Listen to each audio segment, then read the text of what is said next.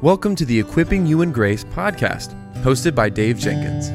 The Equipping You in Grace podcast is a podcast about helping Christians develop a biblical worldview in a conversational tone about issues inside and outside the church. Now, for today's episode, let's join our host, Dave Jenkins. Well, welcome back to the Equip You Grace podcast. My name is Dave, and I'm the host for this show. And with me today is my friend and our brother in Christ, Jonathan Gibson. Welcome to the welcome back to the show, brother. Thanks for having me on, David. Good to be with you again. Yeah, good to be with you. Um, can you uh, briefly catch us up on what's happening in your life, marriage, ministry, and what ministry projects you're working on? Uh, well, still married, thankfully. That's a good thing. Um, yeah. Uh, children growing up fast. Um, Ben's 11 and Zach and Hannah are four and three. And uh, I've just been busy working away here at Westminster Theological Seminary in Philadelphia, lecturing during semesters and writing books in between and preaching. I preach about once a month somewhere, local or interstate. And um, yeah, so being kept busy. Ha- we're we're happy. We're in a good place. Yeah. That's awesome, brother. Well, you have this new book that's coming out here, I think next week. O come, O come, Emmanuel, a liturgy for daily worship from Advent to Epiphany. Uh, tell us a little bit about why you wrote it and how you hope it'll be received. Uh, so, for those listeners who might be familiar with the other first devotional I did, Be Thou My Vision, a liturgy for daily worship, where I had tried to enrich my own quiet time uh, for my daily devotions uh, by adding in some extra elements that we maybe wouldn't normally think of, like prayers of confession of sin and adoration and illumination and intercession from people in church history, creeds, catechisms, things like that. Um, uh, that book was well received, and so uh, Justin Taylor at Crossway asked me would I consider doing another one, and I had already given some thought to it, and sort of connected to the time I find my own quiet times going a bit dry and um, not getting much from them. I had also reflected on how at Christmas time and Easter time, I normally get to Christmas Day and think, oh, haven't really spent time preparing for this spiritually or meditating on the incarnation of our Lord. And all of a sudden it's there, and Christmas Day comes and goes, and it's over. And certainly in my culture in the UK, and I think even more so here, having lived in America for seven years, you know, Boxing Day, Christmas is done. You know, in the UK, we still have a few more days, but I've I've noticed here in America, it's it's done on Christmas Day or on Boxing Day. And so, you know, if you don't prepare for it beforehand, it comes and it goes so quickly. So I wanted to do something that was a bit more reflective, meditative, uh, orderly, uh, mystery evoking, and ultimately worshipful in the lead up to Christmas and Christmas, and also the days after Christmas. I've since read up on the tradition of uh, observing Christmas, and I've seen that it really does go on for the two weeks after Christmas up to Epiphany, which marks the appearing of Christ to the Gentiles when the Magi come. Hmm. So I thought, why not do a similar liturgy to Be Thou My Vision, but orientate it toward um, Christmas. And so this is an Advent liturgy for 40 days, beginning on November 28th, that prepares you for Christmas. The Bible readings are Old Testament readings prophesying the coming of Christ, one chapter a day from different parts of the Old Testament on about December 22nd, we start the nativity readings of the angel appearing to Mary, etc. And then obviously the nativity readings through Christmas Day and beyond. And then leading up into the Epiphany readings being when the shepherds come to see Christ and the Magi come to see Christ. So it's been deliberately structured to help us uh, meditate more purposefully on the coming of our Lord in the Advent season and at Christmas. Yeah, that's that's really good, brother. And and uh, be thou my vision. It was very well received. I've recommended that book uh, to many people, and they've come back and said, "I've already read that." and uh, my wife and I went through it, and uh, I've read it before. You know, we talked, and I thought it was really good, and look forward to going over it with my wife as well uh, to prepare for Christmas for exactly the same reasons as you said. So I think that'll be uh, really good. Um, so we're we're both excited. I'm excited to go through it again. She's excited to go through it, and so uh, it's very good. Well, um, what are the elements of each daily liturgy in O Come, Come Emmanuel, and how did you choose them? Yeah, so with Be Thou My Vision, there were some basic elements of a call to worship, adoration, reading of the law, confession of sin, assurance of forgiveness, a creed, a catechism question, a creed, then the Gloria Patri, then a catechism question, then prayer of illumination, scripture reading, prayer of intercession, and end with the Lord's Prayer. That basic structure is still there in this Advent Christmas liturgy, but I've enriched it a bit more. The day begins with a meditation from someone in church history reflecting on the incarnation, the mystery of the incarnation. So, for example, on December 1st, I start with a quote by Augustine Man's maker was made man, that he, ruler of the stars, might nurse at his mother's breast, that the bread might hunger, the fountain thirst, the light sleep, the way be tired on its journey, that the truth might be accused of false witness, the teacher might be bitten, beaten with whips, the foundation be suspended on wood, that strength might grow weak, that the healer might be wounded, that life might die. So, just a short few sentences by someone in church history to orientate our minds towards the mystery of God manifested in the flesh, as Paul describes it to Timothy in First Timothy 3. Uh, then after that, it follows the normal pattern. But the new elements are the prayer of adoration has been replaced with a hymn, uh, an Advent hymn, and then Christmas carols around Christmas. Um, the other element that I've added in is after the Bible reading, um, there's a praise element. This takes the form of the Magnificat or the Benedictus or the Nunc Dimittis. These are all scriptural passages that have become sung chants or prayers in the church. And so I, I put them in. You don't sing those, you just read those. Uh, but I've also put some hymns in there, the Corde Natus of the Father's love begotten, uh, Einest Rose and Sprungen, the low, higher rose air blooming. I've put in some hymns like this after the scripture reading as a way of sort of responding in praise to God for the gift of his son that we read about in the prophecies of the Old Testament and then in the nativity readings. Um, they're there as well.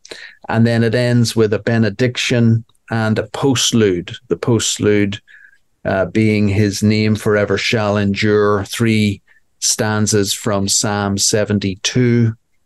And um, that you're encouraged to sing or say that as the closing postlude. So it's a bit richer in praise elements, this one, compared to Be Thou My Vision. And again, the reason for that is it's it's a change of season, it's Christmas. We've even more reason to be praising God and singing at this time. So that's what I've tried to do with that's, um, that's really good, brother. Is there is there a certain setting or time of day that you recommend readers read each devotional? I mean, I just think we're all um, wired differently and we have different work pressures, different careers, different family commitments. I do my devotions uh, of Be Thou My Vision in the morning. I don't do it as the first thing I do because I've got little kids in the house and it's hard to find a moment. So I get to work and either before I do my first lecture or straight after my first lecture, I have my quiet time. Um, so that that's been my routine as a family. We do our evening family devotions after dinner. It's when we do the family worship time. It's short, five ten minutes, and I don't use "Be Thou My Vision" as such, but we'll we'll recite the Apostles' Creed, we'll say the Lord's Prayer, we'll sing the Gloria Patri most nights. Um, after doing a bit of a Bible reading from, we're going through Mark's Gospel at the moment. So that's what we do. I, I don't have any rules or principles. Uh, I just think each person needs to work out hmm. what they do. Sorry, my principle would be get it done early for your own personal worship time with the Lord. Get it done early because if you don't, everything else in the day is going to get in the way. But as I say, I'm some people can get up at five thirty in the morning before the kids are up, and God bless them. That's that's not me. yeah. Some, uh, you know, some Christians aren't familiar with the traditional liturgical practices. Can you briefly explain why they're so beneficial to the body of Christ? Yeah, I think the scriptures give us set liturgy. We've got the Psalms, which is a hymn book, and um, you see, you think about how many people are used to saying or reading the Psalms as prayers for themselves. Jesus taught us how to pray with the Lord's Prayer. So I think you find in the scriptures there are set forms of prayers and songs. Um, some of the early creedal forms they think are in Paul's letters about you know Christ being the head over all things Colossians 1 15 to 20 Ephesians 1 these they think were probably early creedal forms of early Christians um, so that's there in the Bible and I think it's there because as as fallen people, we're forgetful, we're ill disciplined, and we don't know how to pray sometimes, and we need help. We need structure in our lives to give us that discipline to do it regularly. And then when we do do it, we need content because it's hard every day to just make up your own quiet time with the Lord. You know, you just decide randomly each day which Bible passage you're going to read and then you just start praying extemporaneous prayers. And I think that's one of the reasons our quiet times suffer is because it's too dependent on ourselves being creative. But I think a good liturgy gives you the structure. It gives you the routine every day because there's day one, there's day two. You don't want to miss a day. So there's that good aspect to it that helps with discipline. But then when you do come to do it and you're feeling like you have an empty tank and you're like, I don't really know what to praise God for today. Well, here's a call to worship written down already for you, you know, and then here's a prayer of adoration or a hymn of adoration in response to that call to worship. Then, then it sort of gets you going, you know. And sometimes we're like, well, I, I've, I've, I don't know what to confess for my sins. Uh, and but sometimes a set prayer of confession, like, okay, I, I can confess my thoughts, my words, my deeds. I can ask for forgiveness for all of those things. So I think the content just helps us when we our minds a bit blank or distracted. It gives us good focus and helps us to be more purposeful in the way that we pray. Mm, that's really good. You know, many Christmas devotionals they begin with Advent, they end on Christmas Day. Why was it important for you to continue these devotions into the new year? Well, this was um, doing a wee bit of research into the history of observing Christmas. And I noticed in the Reformed tradition, I'm a Presbyterian in the Reformed tradition. Um, my denomination subscribes to the Westminster Confession and to the three forms of unity. So we have a more continental feel to our denomination. And um, in that continental tradition, with uh, Zwingli, Bullinger in Zurich, with uh, Ursinus in Heidelberg with um, Dutch Reformed Church, Netherlands with the Canons of Dort, places like this, significant Reform centers, and key people like Martin Bucer, Francis Turretin during the Reformation, post Reformation era. They all observed Christmas, and not just Christmas, um, circumcision of Christ, 1st of January, one week after he was circumcised and then Epiphany, the 6th of January, traditionally, um, where it is the appearing of Christ to the Gentiles. And I just thought, wow, so that they actually kept meditating about the early days of Christ's life after Christmas. And it's sort of, if you think about it, a bit weird that we would stop that on Boxing Day or the week after and go back to our normal sermon series the next Lord's Day when actually the babe is lying in the manger. the the mystery is now manifest to us, God in the flesh. But we're like, yeah, okay, let, us move on now. To, let's go back to you know our series in Exodus or whatever. And so I, I I'm trying to change my life and my family routine around Christmas this year. It'll be very different. I think we're going to make a big deal about keeping Christmas going as a atmosphere and as a time to meditate on Christ all the way up to Epiphany. Mm. Because um, I think it's just two more weeks of meditating on the great gift of God's Son to us. And so, what I've done in this liturgy is come Christmas Day, some of the praise elements after the Bible readings change or new elements are brought in. So, the Gloria in Excelsis is said after Christ is born on Christmas Day. Um, I changed the verses out of the Corde Natus um, um, of the Father's love begotten to some of the more praise orientated parts of that old ancient hymn. And uh, let all mortal flesh keep silent. God has descended, you know. Um, I've put that in as a new hymn in that two week period after Christmas. So I'm trying to say, look, something's changed, right?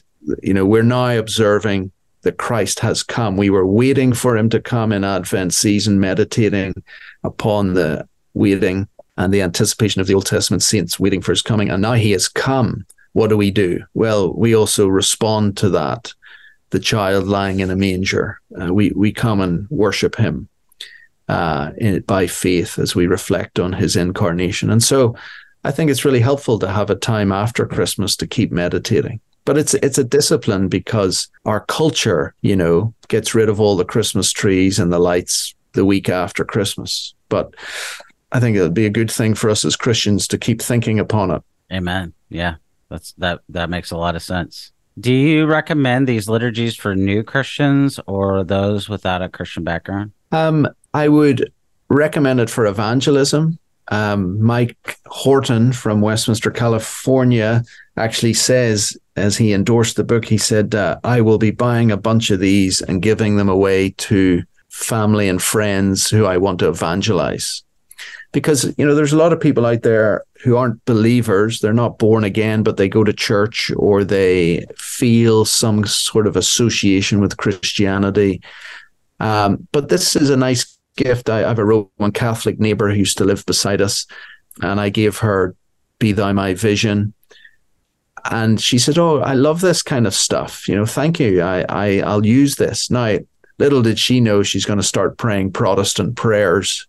You know, by "Be Thou My Vision," and there's not a bit of Mary in there at all but you never know how the Lord could work through some of the Bible readings and the prayers that they actually orientate her towards a more evangelical faith. So I would say don't be shy in buying it and giving it to a, a friend.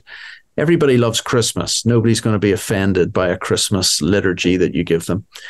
Um, but for new Christians, yes, it, it'll certainly be new for them. And if they're from a more free evangelical church setting, the idea of liturgy might be foreign to them. They may think it's only for Catholics or Anglicans. Um, but I think that they um, could find it helpful and put them on a good diet and a good structure for their quiet times moving forward. Yeah. It's a bit like um, it's a bit like taking a cold shower. You know, um, some of this at first. At first, you're like, "Ooh, I'm not used to and I wasn't either. But uh, in the last two years of my devotional life, it's never been more disciplined. Still have days where I miss reading and praying, but it's been more disciplined in the last two years than it has been for decades. Mm, that's awesome, brother. Yeah, there's a lot that we could really talk about about this whole topic, brother. And uh, can you give us just a few takeaways as we wrap up our time together? Um, you know, it's important to walk closely with the Lord. Um, that's an important thing to do, but don't beat yourself up if you don't get your quiet time in one day. Um, the person who kept their devotional life intimate with the Lord and perfect was Jesus himself. Mm-hmm. Uh, we read about him getting up early in the morning to go and pray in quiet desert places. Uh, he was the one who walked perfectly as a, a true worshiper on earth. Um, and uh, so our righteousness, our justification is in Him. but having been united to him by faith, you know, we're called on to to have a lively faith uh, and um, to exhibit genuine love for God. And how's that going to happen unless we actually spend time with Him in His Word each day and praying to Him and responding in praises? Um, so that would be my encouragement. It doesn't have to be "Be Thou My Vision" or "O Come, O Come, Emmanuel." Just find a devotional that works for you, and um, try and do it each day. Um, but you know, if you're struggling with what to do, then here's an option for giving you some more structure and discipline and uh, rhythm as well. Rhythms are a good thing. And then I would encourage people to think about can we do something like this as a family or as a married couple? In our home, we eat dinner, and then after dinner, at the minute, we read a little paragraph from Mark's Gospel. Sometimes it's just four verses, depending on how the paragraphs are divided and we'll just talk about it for a minute or two with the children. And then we recite the Apostles' Creed because we want our young children at the minute, Zach and Hannah, four and three, that when they're in church and the Apostles' Creed is being said, they can start participating in that. So we're doing that. We sing the Gloria Patri, and then we say the Lord's Prayer, and we say some other prayers together. So we keep it simple, practical. We don't try to pack too much in, and um, yeah, so I, I, find it a helpful time to be discipling the children and uh, trying to raise them in the fear and admonition of the Lord. So I'd encourage families, if you don't have a time in the day that you do family worship, to maybe consider trying to do something like that. And again, doesn't have to be every day of the week. Uh, I don't want to be legalistic about it. We we manage it, I think, well four days of the week, Monday to Thursday. Friday night's a bit different. Saturday, it's hard to get everyone together. And Sundays, it's the Lord's Day when we worship together anyway. So, you know, I think be practical as well about it. Yeah, that's good advice, brother. Well, um, guys, we've been talking today with our friend and brother in Christ, Jonathan Gibson, about O Come, O Come, Emmanuel, a liturgy for daily worship from Advent to Epiphany. Uh, this is a fantastic uh, uh worship guide manual, if you will, um, to help you uh, as you prepare for the Advent season and beyond. Uh, so I want to encourage you to pick this up, especially if you've already enjoyed Be Thou My Vision. If you haven't, you need to rectify that like immediately. So go do that and get this, and then um, get get some get some uh, of uh, O Come, O Come Emmanuel and hand it out, like Jonathan said, to your family and friends, and even those who aren't Christians. So maybe your neighbors. And uh, brother, thank you so much for your time and may God continue to bless you. Thank you, Dave. Thanks for having me on the podcast.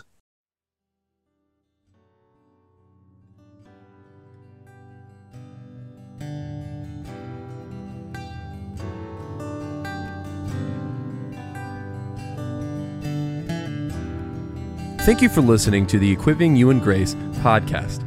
If you enjoyed it, please subscribe, rate us on the app, and share this with your friends and family on social media. If you want to find us on social media, you can find us on Twitter at Servants of Grace, on Instagram at Servants of Grace, or by searching at Servants of Grace on Facebook. You can also find this episode and many others like it on the front page of our website, servantsofgrace.org.